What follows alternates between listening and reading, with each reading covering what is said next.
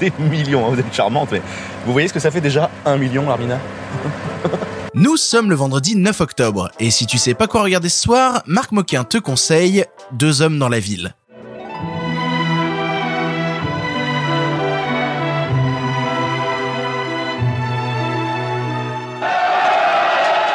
Lâchez vos armes! Vous se faites tirer dans le tas! Bon ben vous êtes dingue, vous merde! Qu'est-ce que vous avez là-dedans? Pensez qu'à tirer, tirer, tirer! Vous pourrez leur parler, non? Dites-le à vos copains. Mais j'ai pas de copains ici. À propos de loi, elle m'autorise à te garder à vue pendant deux jours. Vide tes poches sur la table. Mais y a pas de raison! Mais si! C'est vendredi, c'est le dernier jour de la semaine, j'espère que la semaine s'est bien passée pour toi. Et en cette fin de semaine, on te conseille toujours un film dont tu vas avoir besoin du week-end pour te remettre une bonne grosse claque dans la gueule.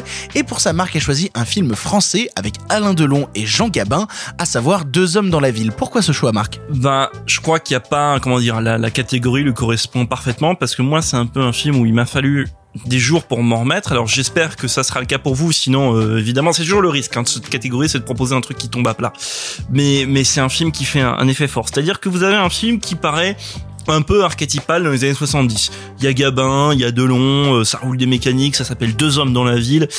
Et, et pourtant, c'est un film absolument euh, bouleversant, dans le sens, c'est l'histoire de Gabin qui est éducateur de, de, en prison, et notamment il sert à la réinsertion des, des prisonniers.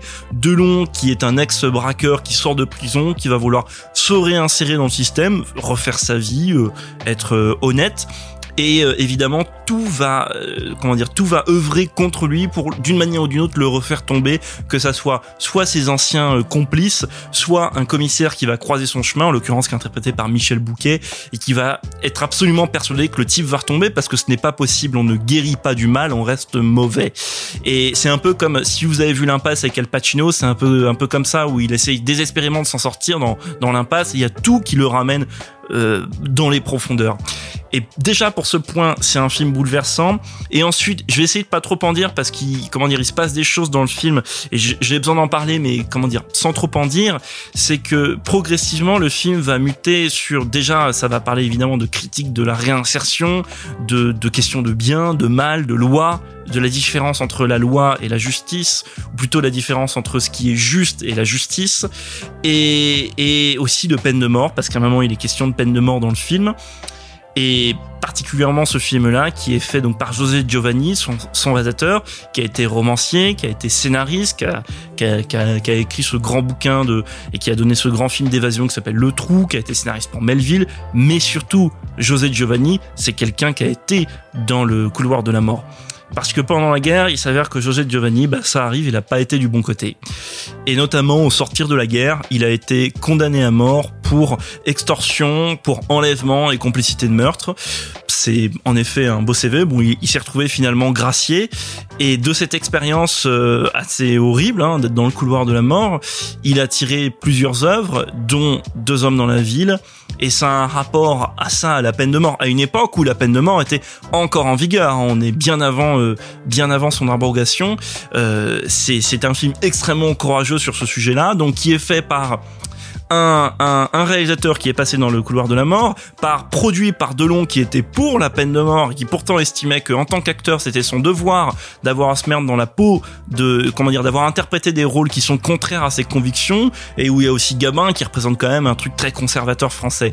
Bref, c'est un film absolument bouleversant, moi ça me met par terre, euh, qui, qui repose des questions, je pense, dont on n'a pas fini de faire le tour, parce qu'à chaque fois qu'il y a un, il y a un sondage sur la peine de mort, on voit bien que ça reste encore assez ambigu, la question en France, euh, qu'il y a pas mal de gens qui souhaitent son retour. Euh, donc bref, c'est un film absolument somptueux sur l'inanité de la peine de mort. Euh, absolument, euh, je trouve que les films de José Giovanni sont pas très bien dans l'ensemble, pas très bien réalisés, notamment celui-là est admirablement bien réalisé, admirablement la musique, une musique de Philippe Sartre, vous allez voir, ça va vous faire chialer. Euh, c'est du grand Gabin, c'est du grand Delon. Et enfin, anecdote un peu plus euh, amusante pour pour finir, dans le, dans un making of d'époque, il y a Delon qui qui alors que Delon à cette époque-là qui est au sommet de sa gloire, hein, c'est le Delon, voilà.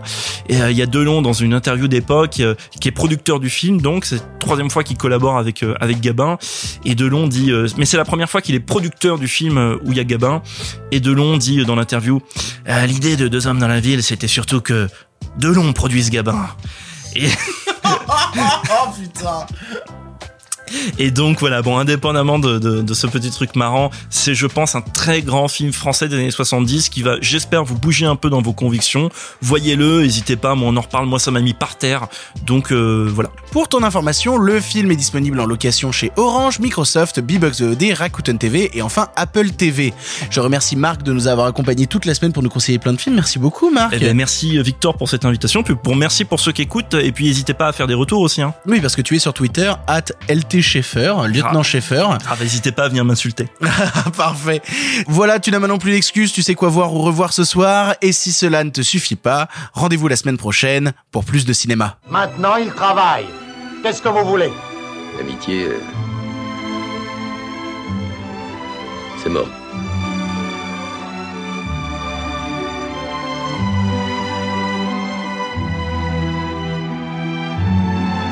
Messieurs les jurés, je sais qu'en refusant les circonstances atténuantes, vous irez vers l'absolu, c'est-à-dire vers la peine capitale que je vous réclame pour l'accusé.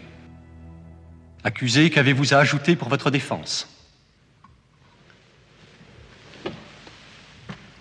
Rien.